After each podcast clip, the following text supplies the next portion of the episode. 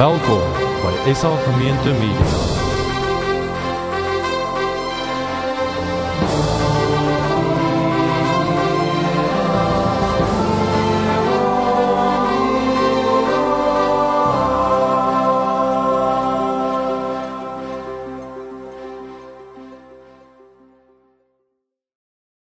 Die afgelope afgelope maand is die Here op 'n interessante manier besig om om in ons gemeente te werk.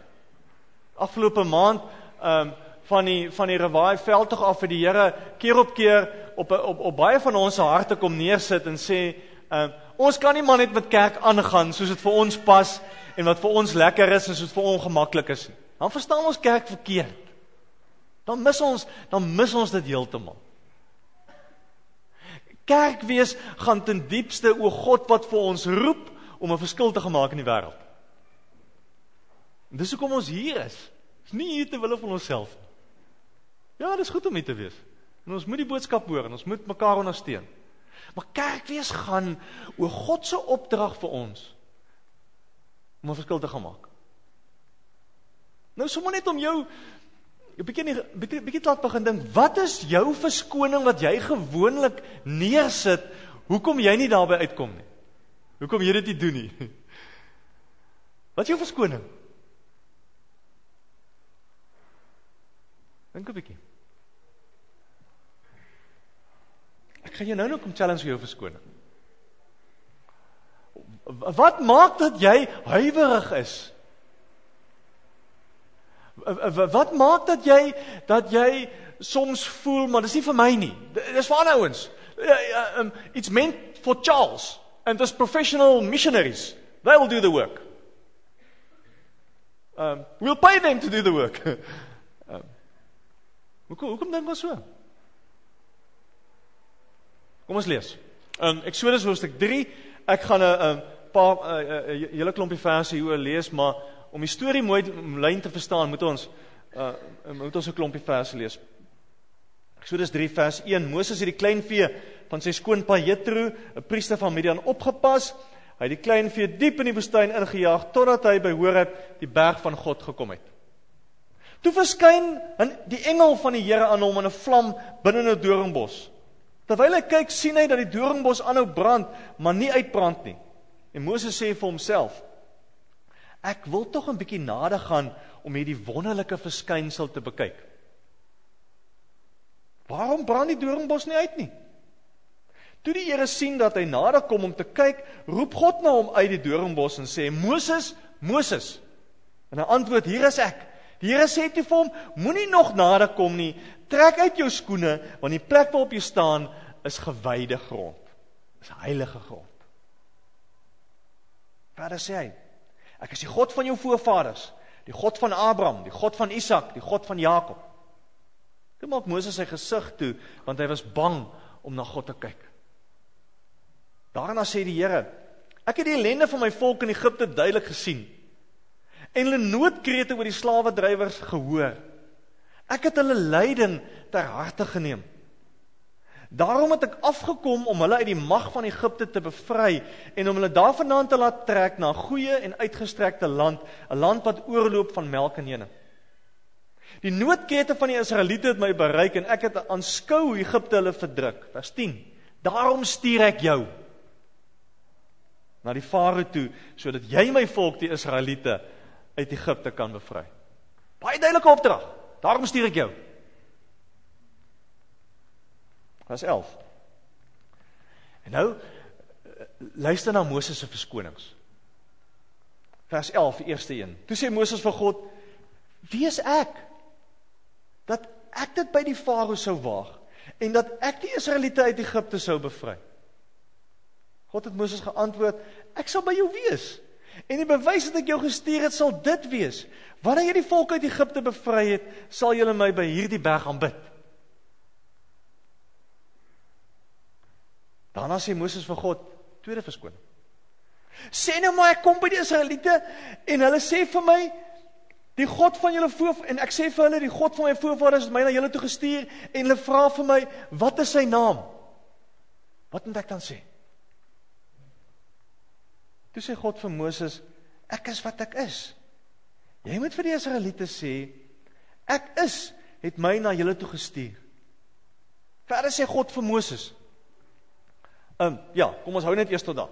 Dan ehm um, volg daar 'n lang stuk waar waar waar God vir vir Moses verduidelik wie hy was, God van Abraham, God van Isak, hoe hy deur die geskiedenis betrokke was, gehelp het, gesorg het, gered het. En nou kom ons by hoofstuk 4. Derde verskoning van Moses. Maar toe sê Moses: "Sê nou die Israeliete glo my nie en hulle luister nie na my nie. En hulle sê die Here het nie aan my verskyn nie." Wat dan? Toe vra die Here van: "Wat het jy in jou hand?" En Moses sê: "Ek kierie." Gooi die kierie op die grond, sê die Here vir hom. En toe hy dit op die grond gooi, word dit 'n slang en Moses het daarvoor pad gegee. En die Here wys hom 'n tweede teken wat hy gaan doen en 'n derde teken wat hy gaan doen. En dan kom ons by vers 10. Toe sê Moses vir die Here, 4:1: "Ag Here, ek kan nie goed praat nie. Ek kon nie vroeg praat nie, ek kan ook nie nou praat nie. Hier waar iemand my praat, ek praat swaar, my tong sukkel. Hierdie taal is moeilik. Ek kan myself nie in hierdie taal verantwoord nie." Daarna sê die Here vir hom: "Weet dan 'n mens 'n mond gegee? Wie maak stom of doof of siende of blind? Is dit nie ek die Here nie? Gaan nou. Ek sal jou help met die praat en jou leer wat jy moet sê. Maar Moses antwoord: Asseblief tog Here, stuur liewer iemand anders. Toe word die Here kwaad vir Moses en sê: "Aaron die Lewiet is mos jou broer en ek weet hy kan sy woord gedoen. Hy sal op pad om jou te ontmoet en hy sal bly wees om jou te sien. Praat met hom en sê vir hom wat om te sê. Ek sal by jou wees as jy praat en by hom as hy praat. En ek sal julle leer wat om te doen. Ek lees net tot sover. Ons ons kry hier in Eksodus 3 'n massiewe opdrag wat die Here hier voor Moses kom neersit. 'n massiewe opdrag wat die Here vir ons as gemeente kom neersit. En ons mag nooit vergeet dat ons te doen het met 'n massiewe God. Wat hoekom hoekom sê ek dit? Ek is oortuig daarvan dat en as 'n hele klomp mense saam met my wat daai oortuiging deel dat ons dieselfde opdrag het om mense uit slawerny te gaan bevry. Om mense los te maak. Ons ons ons het ander woorde daarvoor. Ons praat van koninkryk uitbrou, uitbou. Ons praat van evangelie verkondig. Maak nie saak wat ons dit noem nie. Ons het daai opdrag om uit te gaan.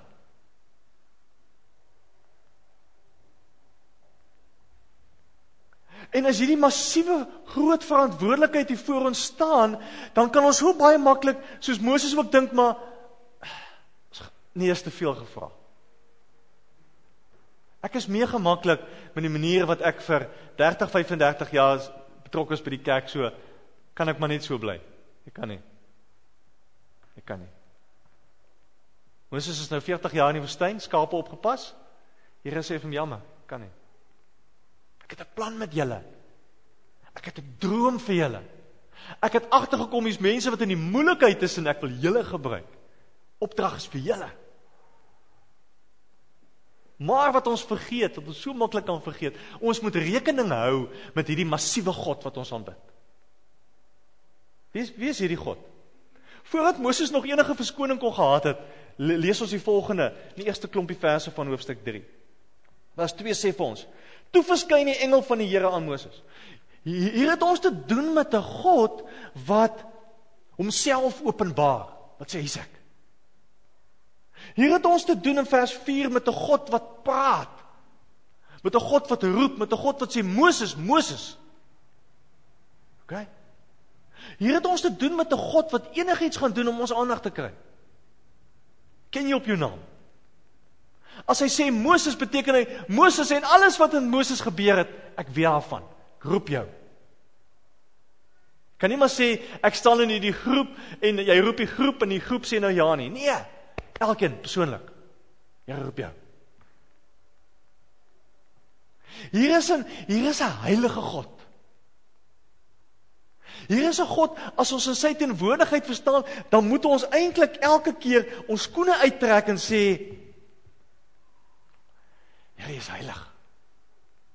Net 'n teken van respek. Dis wat dit is. Ja, party ons sê as jy in die woestyn jou skoene uittrek, dan gaan jy nêrens heen hardloop nie. Hou jy maar bly staan. Dis moontlik. Jy uitkom kansie.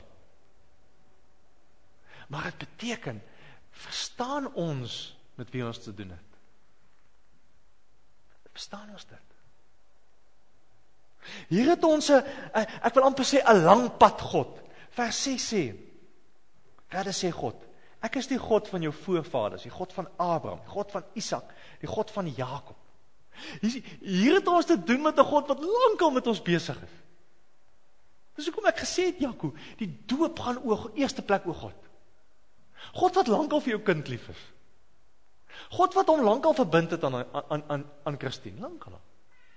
God wat lankal vir ons lief is. Dis die God waarmee ons werk. Hier, hier het ons te doen met 'n God wat sy beloftes nakom. Beloftes wat hy aan Abraham gemaak het aan Isak en Jakob. Promise maker en 'n promise keeper God. Dis wie is. Hier het ons te doen met 'n God vers 7. Die Here sê ek het die ellende van my volk in Egipte duidelik gesien. Hulle noodkrete gehoor. Ek het hulle lyding ter harte geneem. Hier is 'n God wat ons raak sien presies alles van ons weet. Alles. Hier is 'n God in wie se harte ons is. Dis wie is. En dan kom hy dan sê hy, daarom het ek afgekom in vers 8 om hulle uit die mag te bevry. Hier is 'n God met 'n plan. Plan van redding, 'n plan van bevryding. Dis sy plan. Hier is 'n God wat 'n plan het met mense in Engeland wat verlore is. sy plan. Hier is 'n God wat 'n plan het met mense wat in slawerny sit hier in Engeland, mense wat elke dag saam met ons leef. Dis sy plan.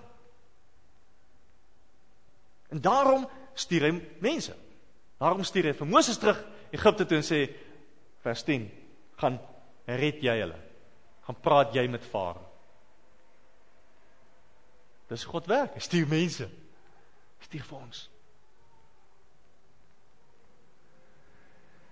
Vir hulle lank voor Moses nog enige verskoning kon uitdink, staan dit vas van God. Dis nie 'n reaksie wat hy dit vir Moses teruggee nie. Voor die tyd sê hy dit. Moses, dis wie ek is. Hou rekening met my. En nou moet ons mekaar eerlik sê, sien ons kans vir die opdrag. Terug by jou verskonings. Wat het verskonings te gehad? Jy nou nog. Moses het vyf verskonings. Want Moses het die kans gesien vir die opdrag. Eerste eerste ding wat Moses sê is hy sê Here, wie's ek? Ambos of Moses sê Here, as ek maar na my lewe kyk, dan sien ek 'n ou wat al die kanse moontlik gehad het om 'n sukses van sy lewe te gekry, te gemaak het, wat in die Farao se paleis groot geword het. Maar wat iemand doodgemaak het. Wat wat as droster weghardloop, wat gaan wegkruip wat nie genoeg guts het om die konsekwensies te face van wat hy gedoen het. Here as ek na myself kyk, dan dan dan voel ek 'n mislukking. Haai fooi tog arm ek. Kies ek, Here, ek's 'n skaapwagter. Ek kan nie. Ek's 'n boekhouer, Here. Ek's 'n onderwyser. Ek kan nie. Ek maak my kinders by die huis groot, Here. Ek kan nie. Waarom ek? En dan vergeet Moses dat ons 'n massiewe God het. In vers 12 sê die Here vir hom: God het Moses geantwoord en gesê: Ek sal by jou wees. Ek sal by jou wees. Jy kan nêrens wees waar God nie is nie. Jy kan nooit nie in God se teenwoordigheid wees nie, nêrens nie. God sê ek by jou. Maak nie saak hoe groot die opdrag vir jou lyk nie. Hulle sê 'n tweede interessante ding. Hy sê die bewys daarvan, hoe weet jy dit? Julle sal terugkom en julle sal my by hierdie berg kom aanbid, sê die Here. Hoe weet jy God is reël? Kyk hoe aanbid mense hom. Stap hierin tydens praise and worship en dan sal mense weet of God vir ons reël is. Ek was 'n klein seentjie, ek dink dit was 4, 5 jaar oud.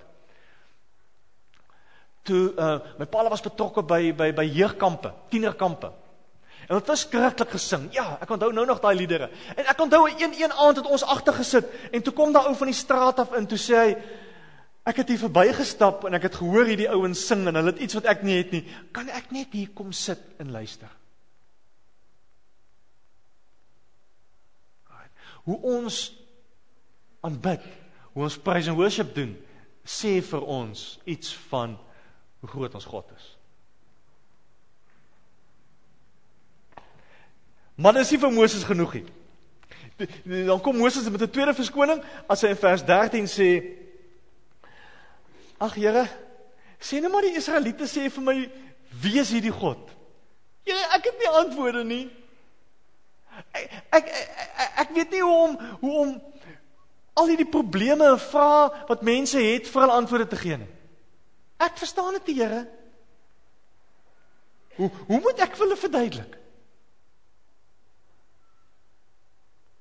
Moses verstaan nie hoe massive is hierdie God nie. In vers vers 14 sê die Here vir hom sê hy vir hom Toe sê God vir hom ek is wat ek is. Interessant. Amper asof God vir hom sê, weet jy wat? Niks wat jy sê of niks wat jy doen of niks wat mense sê of doen gaan enigiets verander aan wie ek is nie. Ek is God. Amper asof God vir Moses wil kom sê, weet, weet jy Moses, weet jy hoe gaan jy my werklik leer ken? Weet jy hoe gaan mense my leer ken?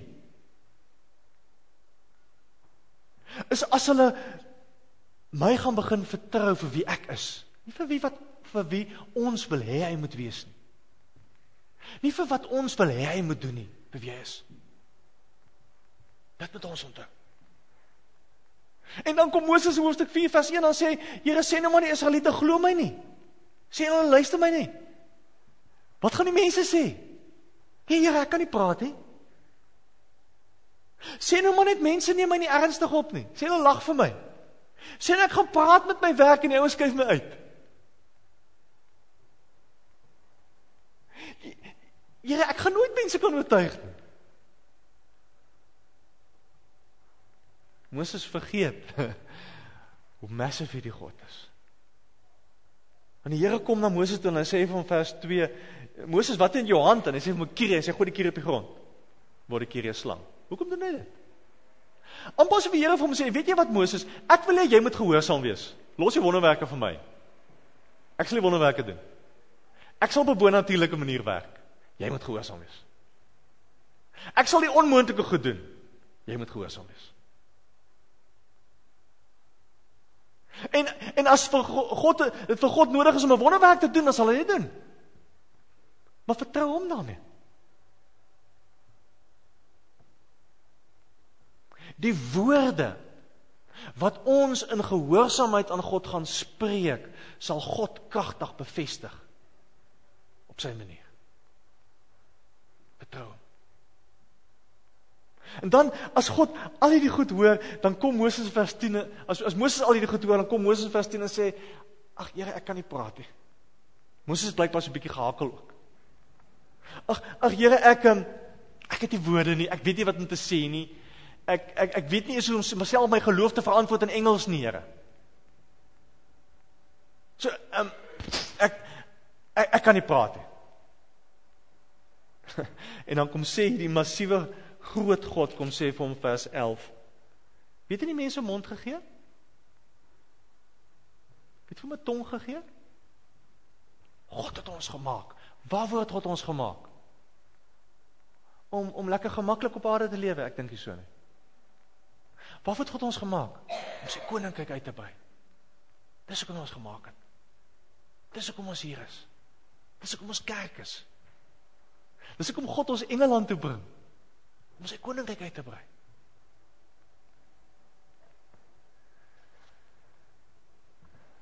Natuurlik sal hy ons help praat. Dis wat hy sê. Ek sal help om te praat. Natuurlik. Daar's mos geen manier dat God jou gaan los as jy in so 'n situasie gaan beland het. Ons nooit nie. En en dan kom Moses amper soos elkeen van ons en sê in vers in vers 13 sê hy Here stuur liewer iemand anders. Ek sien nie kans nie.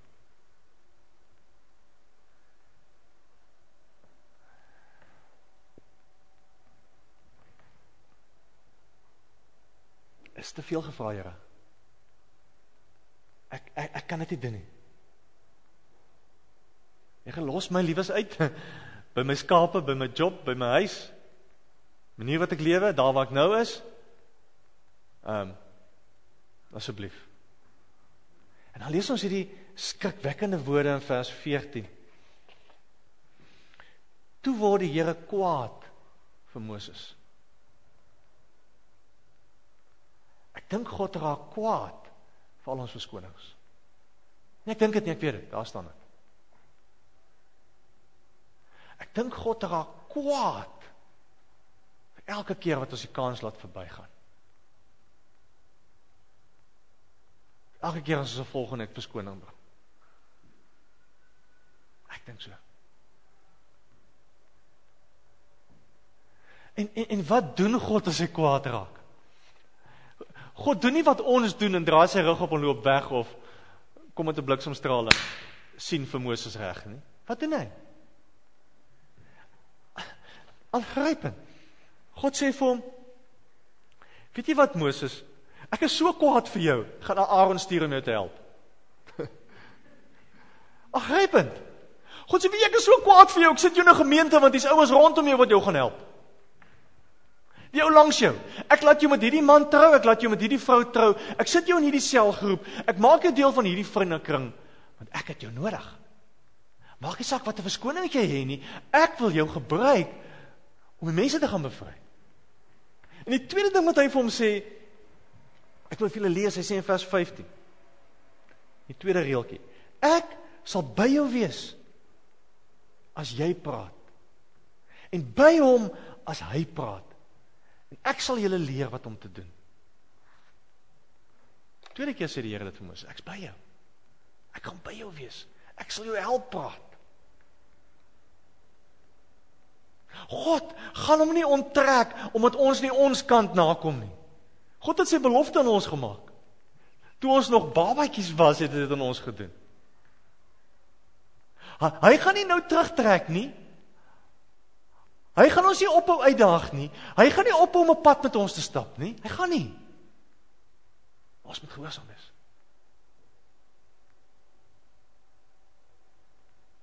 En ek weet ons gehoorsaamheid lê op verskillende vlakke. En elkeen van ons weet presies, elkeen van julle weet presies waarvan ek praat as ek ver oggend sê julle moet gehoorsaam wees. Ek weet dit.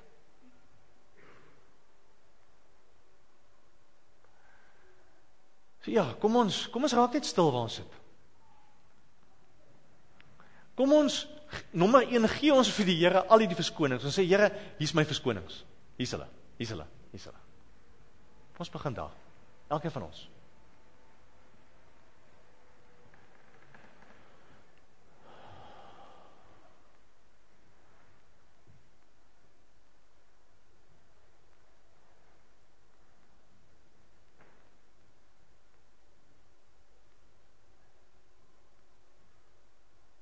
Hemelse Vader, U hoor elkeen van ons verskonings. Dat ons bang is, dat ons nie weet nie, dat ons nie antwoorde het nie. Dat ons nie weet wat mense gaan sê of doen nie. Ons nie presies seker weet wat om te sê nie.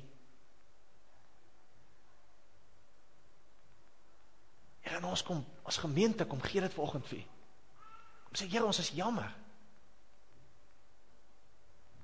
Dis jammer dat ons nie gehoorsaam is nie, Here. Here, want u roep ons baie duidelik om mense te gaan bevry. U roep ons baie duidelik om om om u boodskap van bevryding vir mense te gaan gee. Here, en U gee vir ons die amazingste beloftes. Dat U by ons is, dat U al lankal betrokke is, dat U U woord gaan nakom. Dat U kragtig gaan werk. Dat U vir ons mense gee saam met ons op hierdie pad, Here. En vanoggend vat ons dit. Gryp ons dit vas, Here, want ons wil saam met U lewe. Ons wil op geen ander manier lewe nie. Ons wil aan U gehoorsaam wees. Ons wil die gemeente wees wat U wil hê ons moet wees, Here. En ons wil hierdie uitdaging wil ons kom vat wat U vir ons gee.